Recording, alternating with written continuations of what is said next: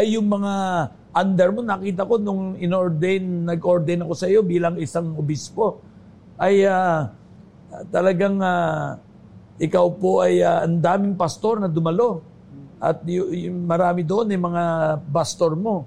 Hindi ka ba nakaranas na yung sila ay nung matuto na sa iyo, eh, iniwanan ka at sinabing, diyan ka na, mas magaling kami sa iyo? Wala naman, wala naman ganun. Ang nagkaroon lang ng konting tension itong itong nung, nung lumaban na ako sa pagka-chieftain. So, siguro hindi siya proper time para sabihin ko yung detail noon. Pero, kasi mayroon yung iba na ayaw talaga nila kung mag-chieftain. Mm. So, doon lang yung mga issue lang na ganon. Mm. Dahil nga, bishop na daw ako, something like that. Pero, na, na-solve naman, uh, in the long run, bandang uli nagkaroon na result na na-resolve naman. Mm. Na-resolve naman at nagkaroon kami ng patawaran sa isa't isa. Ako na mismo, ako na mismo. Re- recently, nung umakyat ako ng bundok, mm. nung nakita mo, pinost so, ako ng maganda lahat. itong pinag-uusapan natin kasi uh, usapang katutubo ito eh. Mm. eh. Kumbaga, bago ito sa aming ka- kaalaman.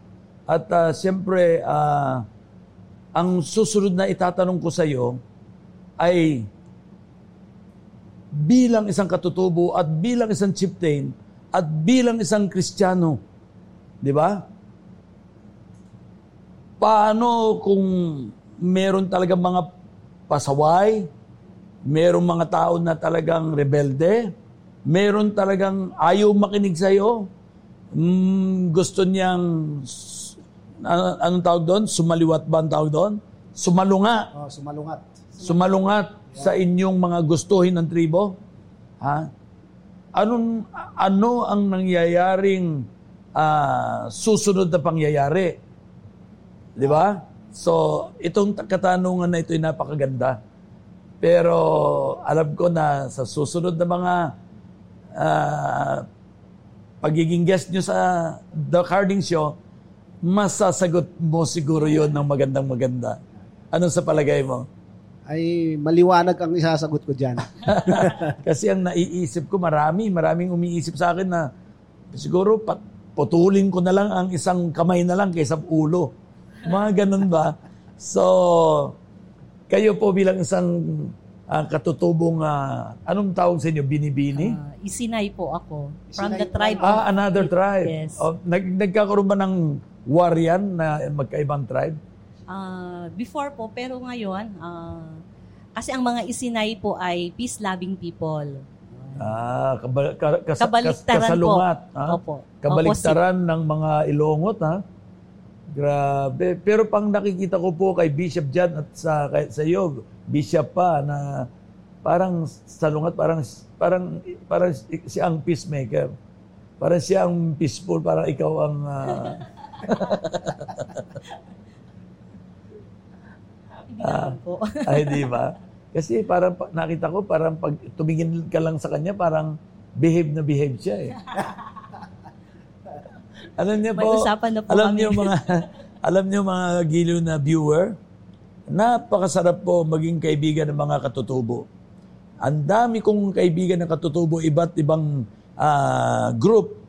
At uh, lahat po sila, kung bakit naman ang mga nagiging kaibigan kong katutubo ay puro tubong-tubo, ay puro mayayaman.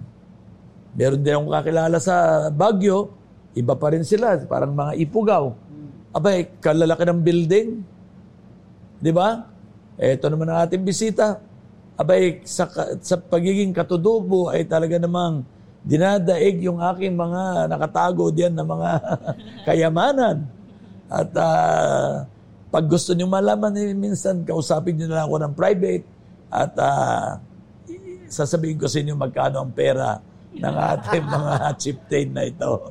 So, anyway, doon ba sa mga sa sa mga pasaway, sa mga matatapang, sa mga rebelde, sa mga ayaw padaig, paano mo sila hindi mo na rin mapigilan dahil sa sobrang tapang, wala, wala nang pinakikinggan. Ano po ba ang ginagawa niyo, Bishop John? At ikaw ay isang obispo ng Kristiyano. Anong gagawin mo doon? Sinisipa mo ba yon O binibigyan mo ng dalawang job ni Manny Pacquiao? Ano po ba ang magiging sitwasyon? Alam ko na sa buhay na ito sa mundo, may mga pangyayaring ganyan na dumadating. Uh, salamat po sa katanungan yan. Na, uh, hinihintay ko yung katanungan na yan. Eh. actually, uh, again, it's uh, the grace of God ulit to. Kasi kung talagang ang pagaganahin namin o ang paiiralin namin yung Tradisyon. natural na tradisyonal na pagkatao namin bilang katribo, mga tribo sa amin, eh marami nang nagpatayan dapat yan. Mm. Dahil sa amin, yung isang bagay na hindi ma-resolve dahil ayaw talaga, mayroong hindi magpapakumbaba, eh hahantong talaga sa patayan.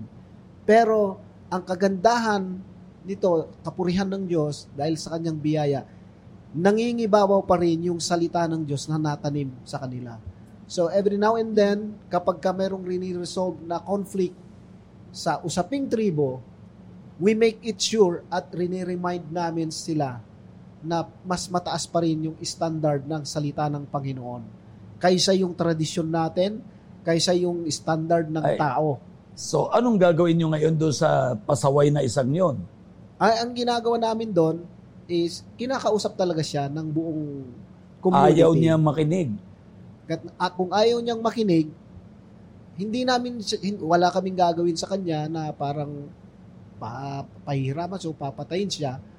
Kaya lang, hindi siya magbe-benefit doon sa kung ano man ang biyaya na darating na pagpapala sa community dahil siya naman ang umaayaw, hindi naman siya inaayawan. So we we usually apply the grace of God para sa hmm. kanila kasi hindi naman tayo Yes, eh, may may follow-up question ako. Ay sa tribo hindi naman lahat Kristiyano. Yung iba ay ayaw. Hmm. 'Di ba? Ay Pastora LB, paano kung yung tribo po eh hindi bali yung ayaw at yung na, naging Kristiyano? Kay Pastor LB ko tatanungin para naman natin marinig oh, naman ng ating tinig ng ating uh, uh, pastora.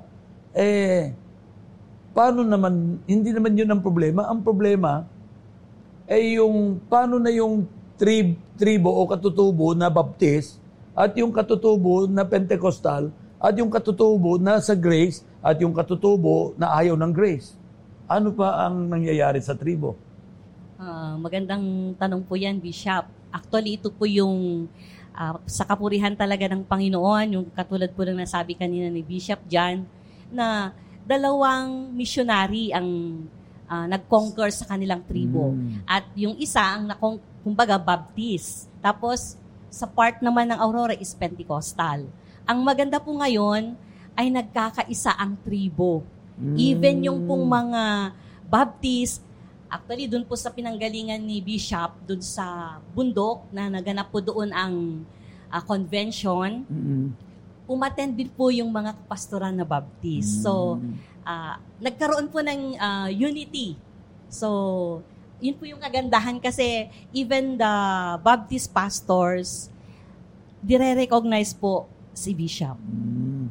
Maganda po yan, alam niyo po yan, kasi po parang duplicate eh alam mo, minsan ako po yung napasama sa isang ecumenical prayer sa may Malacanang. At uh, nagdatingan po, may pare, may Muslim, may Kristiyano, may born again, may Baptist, may Pentecostal.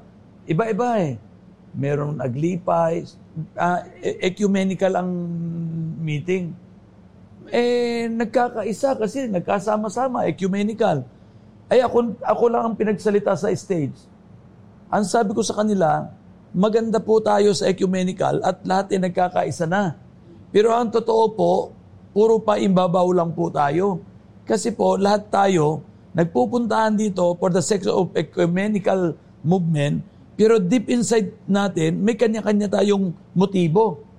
Ay, ako'y magkukunyaring mabait para makonbensi ko po itong isang grupo para sumama sa amin.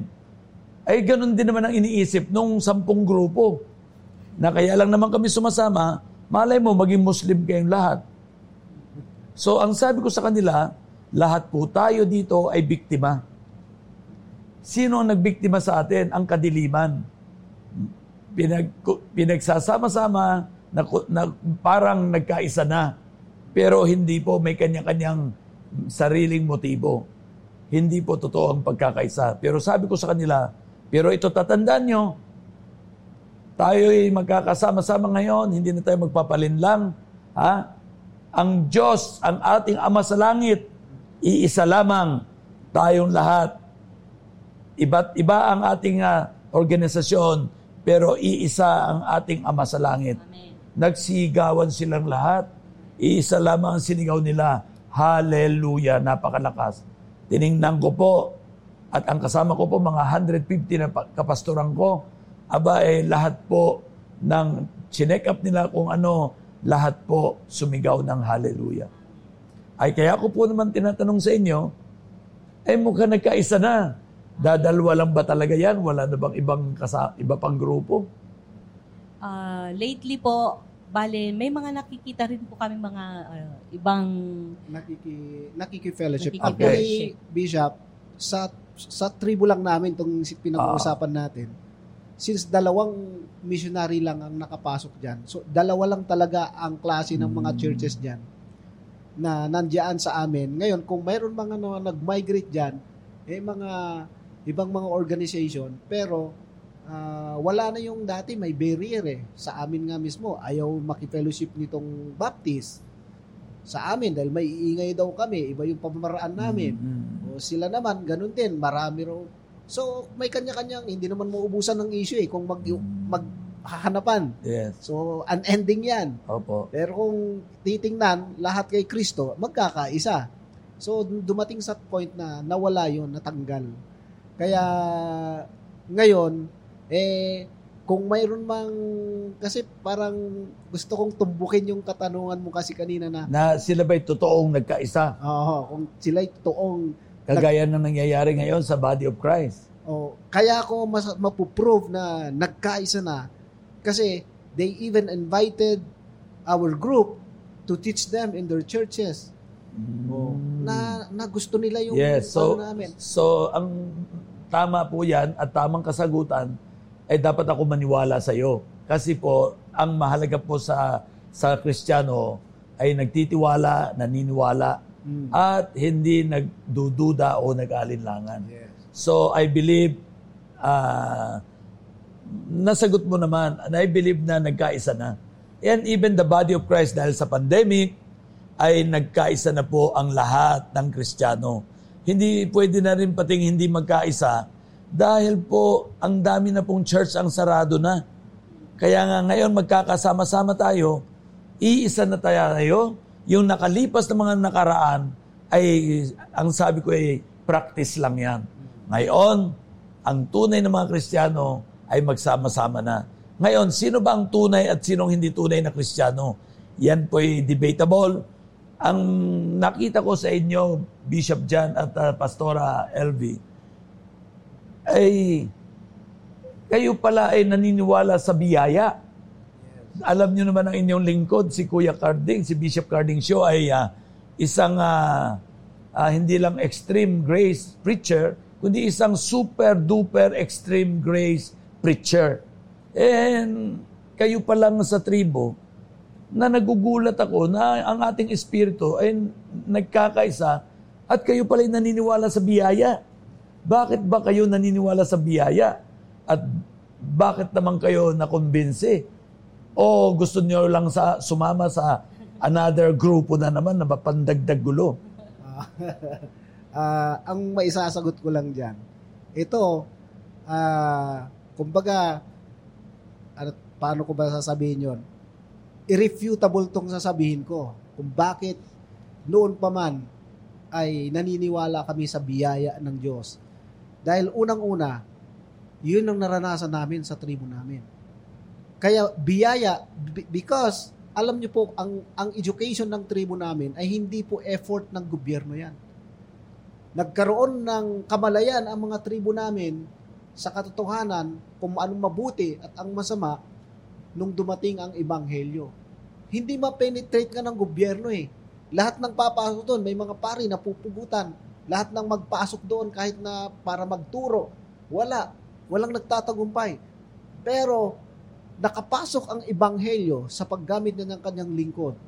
Hindi ba yun masasaming biyaya? Kasi yung ako'y naniniwala na yung bagay na hindi mo kayang gawin pero naibigay sa iyo, biyaya 'yon. Beyond Yes. your beyond your uh, capacity to receive, beyond yung doon sa ah, yung hindi ka worthy pero binigay sa iyo. Biyaya 'yon. Sino kami para abutin? Actually po, meron ka sinagot sa akin nung minsan tayo nagkausap na ang sabi mo eh, pinapaalala ko lang, Yeah. sabi mo eh, kami talaga sa tribo ay talagang paniwalang paniwala sa biyaya. Dahil, biro mo, mga headhunter kami na walang kapatawaran sa aming mga karumal-dumal na ginawa. Ginagawa lang namin ah, laruan lang yan o, o enjoyment lang. Tapos, naging soul hunter kami. Eh, paano kami hindi maniniwala? Eh, kung hindi kami maniniwala sa biyaya, ay nasaan na kami ngayon? At siguro nasa impyerno kaming lahat. Di ba? Yan ang sinabi mo sa akin. Kaya, pwede bang dagdagan mo pa ng elaboration yon na tama ka? Oo, tama po yun, Bishop. Kasi nga, ah, lalo na nung dumating yung panahon na tayo naman po ay nag-aral na ng salita ng Diyos at maliban sa nag-aral tayo sa sa seminary, meron pa tayong personal na pag-aaral kung saan binibigay ng Diyos ang revelation. Ah, May personal revelation ng Diyos sa atin at pinamukha niya sa atin at pinal, pinahayag niya sa atin kung ano yung biyaya sa at, para sa atin. Kasi nga lagi nga nating na na-share din na ang biyaya, sinasabi natin na you get what you don't deserve. yes. Iyon yung biyaya. At actually po, ah, tatapusin na po natin ang programa at ah, tama po yan. Kaya nga po sabi ng Bible eh, yung malaki ang utang, Mm. ay malaki ang mm, kapatawaran, malaki ang utang ng loob. Kaya nga, yung mga malalaki ang utang, yung mga pumapatay ng tao, yung mga malaki ang kasalanan, yun ang mga nag-iinit maglingkod sa Diyos. Kaya, Bishop John, maraming salamat sa iyong time. Ganun din na ah, Bishop pa. Ah, LV, salamat sa iyong time na sinamahan mo. Napakalayo ng lugar. Salamat po, mga audience. Salamat po sa inyong pakikinig. At alam ko itong episode na ito ay napakaganda na kung ang mga ah, elongot na dating mga headhunter ay ngayon naging soul hunter ay kung sila ngayon nasa kabundukan ay mm, tumanggap kay Lord, ang challenge ko po sa inyo, kamusta na po kayo? Hindi mo ba tatanggapin si Lord na isang libre, isang kaloob na walang bayad, na siya ay napako sa krus, binayaran ang kasalanan natin, tatanggapin mo lang siya, ligtas na tayo. Kaya po, iniiwan ko po sa inyo ang desisyon. Mahal ng Diyos, lalong lumalaki ang kasalanan mo, lalong lumalaki ang pagmamahal ng Diyos sa iyo. God bless po sa inyong lahat. This is Kuya Carding saying, God bless po.